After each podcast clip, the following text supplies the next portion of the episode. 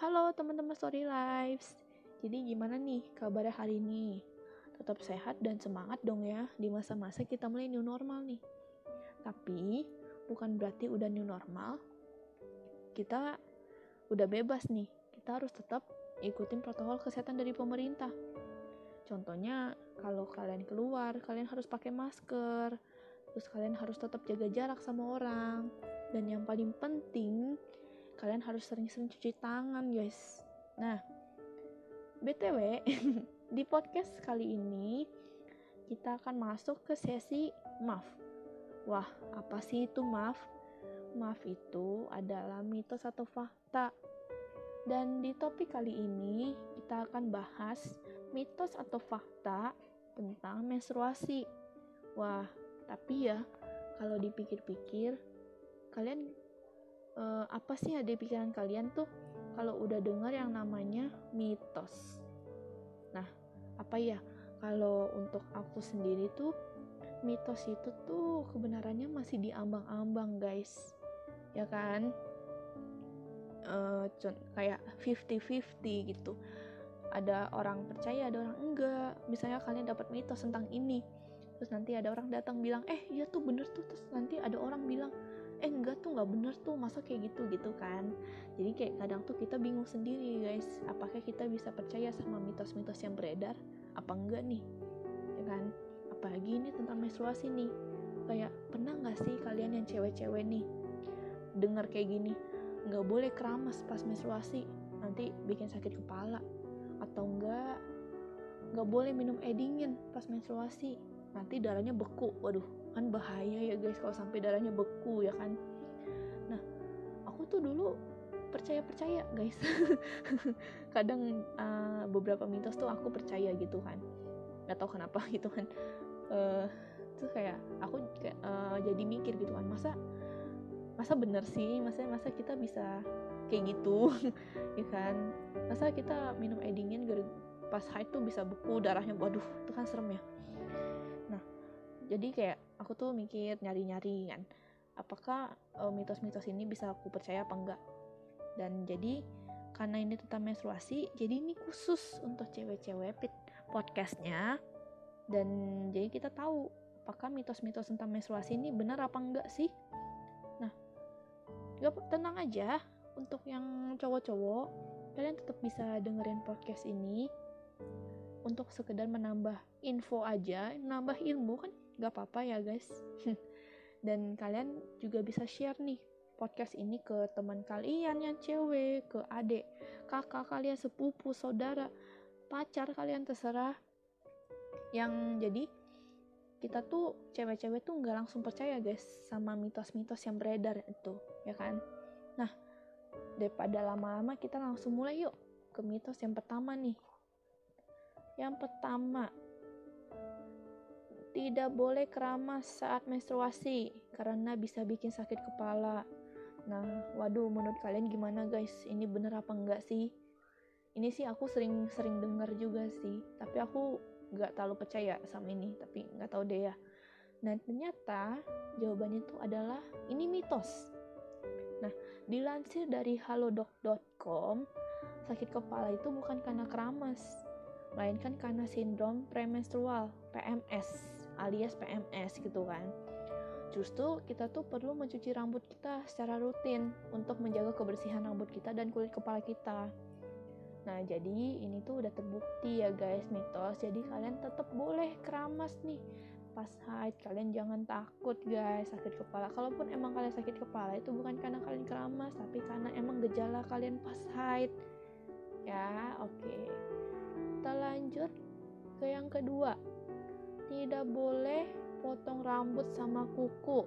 Saat haid takutnya pendek umur. Waduh pendek umur guys. Kayak ngeri gak sih? Masa gara-gara haid terus kita misalnya nggak sengaja nih potong rambut. Waduh pendek umur. Waduh. Ini kan ngeri gitu kan guys? Nah menurut kalian ini bener apa enggak sih? Menurut aku sendiri sih waktu aku sebelum tahu ya ini tuh uh, aku tuh nggak percaya sama ini nggak tahu kayak kayak nggak ada hubungan gitu aja sih menurut aku kan dan ternyata jawabannya mitos guys dilansir dari hivi.com saat menstruasi adalah masa paling rentan terhadap pertumbuhan bakteri dan berbagai macam kuman. Jadi kita tuh wajib menjaga kebersihan. Wajib, guys. Berarti kita tuh emang harus lebih menjaga kebersihan, guys, di masa-masa kita lagi menstruasi kan. Lagian kalau misalnya emang kukunya misalnya udah panjang atau kotor gitu kan, ya dipotong guys. Tapi ya itu terserah kalian. Mungkin ada dari beberapa kalian pengen pengen manjangin kuku ya kan? Nggak apa-apa gitu kan. Pengen manjangin rambut ya nggak apa-apa. Terserah kalian. Tapi intinya tuh kita tetap boleh potong rambut sama kuku pas haid. Karena ini tuh terbukti mitos ya guys. Lanjut. Yang ketiga nggak boleh olahraga, olahraga saat menstruasi.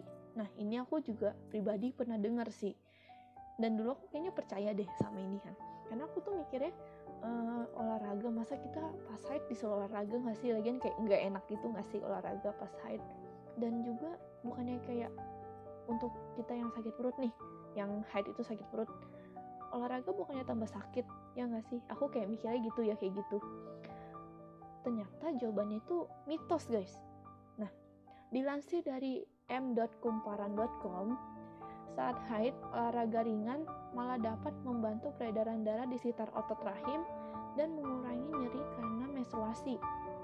Olahraga ringan teratur pun dapat melancarkan menstruasi dan dianjurkan oleh The American College of Obstetricians and Gynecologists. Nah, jadi kita tuh tetap boleh guys olahraga, bukan nggak boleh sama sekali.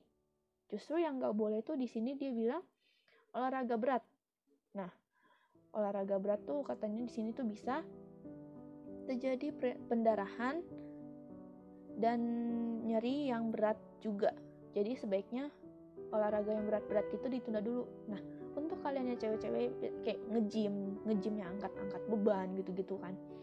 Itu mending ditunda dulu guys, karena kan uh, kayak seminggu gitu kan, sebentar kalian tahan aja gitu kan uh, untuk kayak diganti aja olahraga ringan kayak jogging, jalan atau apa gitu kan. Nah, jadi ini terbukti mitos ya guys. Kalian bukan nggak boleh olahraga sama sekali. Kalian tetap boleh olahraga tapi yang ringan, nggak boleh yang berat ya. Oke lanjut. Yang keempat, nggak boleh minum minuman dingin saat menstruasi karena dapat membuat haid jadi terlambat dan membuat darah beku.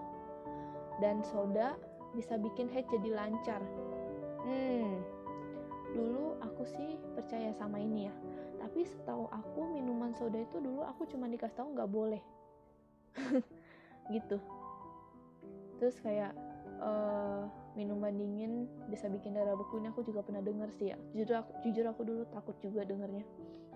Dan ternyata jawabannya tuh adalah mitos. Karena dilansir dari halodoc.com, menstruasi itu berhubungan dengan sistem reproduksi wanita. Sedangkan makanan dan minuman berhubungan dengan sistem pencernaan. Jadi mereka itu beda saluran guys. Jadi itu beda saluran. Jadi nggak ada hubungannya. Menstruasi yang datang terlambat itu disebabkan oleh tiga hal, yaitu adanya masalah pada dinding rahim, masalah hormonal, dan dari indung telur, dan masalah psikologis kayak stres gitu. Nah, cara biar menstruasi lancar itu ya kalian yang tadi aku bilang olahraga tapi olahraganya ringan, minum air putih gitu, makan makan yang sehat gitu guys. Jadi kalian boleh minum air dingin saat haid, kalian juga boleh minum soda tapi tetap dijaga ya. Jangan sampai berlebihan karena semua yang berlebihan itu nggak baik ya kan. Setuju dong, setuju. Lanjut ini yang nomor 5, sekaligus yang terakhir guys. Minum susu bisa mengurangi nyeri haid. Nah, ini sejujurnya aku baru tahu guys. baru tahu setelah aku cari. Dan menurut kalian ini tuh fakta apa mitos nih? Nah, ternyata jawabannya tuh adalah fakta guys. Dilansir dari hivwi.com, menurut penelitian, Magnesium dan kalsium yang terkandung dalam susu dapat mengurangi rasa nyeri selama haid. Dan dilansir dari ayobandung.com, magnesium juga berfungsi sebagai kofaktor berbagai enzim. Berbagai enzim. Sorry guys. fungsi sel saraf sebagai imunitas dan menjaga keseimbangan hormon. Tapi tetap kayak yang tadi aku bilang, jangan berlebihan ya guys, karena semua yang berlebihan itu nggak baik. Nah, dilansir juga dari kupang.tribunnews.com, minum susu berlebihan dapat menyebabkan kram pada perut ketika sedang menstruasi. Tidak semua susu juga baik dan justru mengandung arachidonic acids yang menyebabkan nyeri pada perut dan juga kram. Nah, lebih baik untuk mengonsumsi susu almond atau susu murni biar tubuh tuh jadi lebih nyaman. Nah, jadi yang tadi aku bilang guys, berlebihan juga nggak baik. Tadi udah dibilang susu berlebihan itu bisa bikin kram pada perut, bukannya malah ngurangin malah nambah. jadi nambah penyakit baru guys, ya kan? Dan juga kalian harus hati-hati nih pilih susu.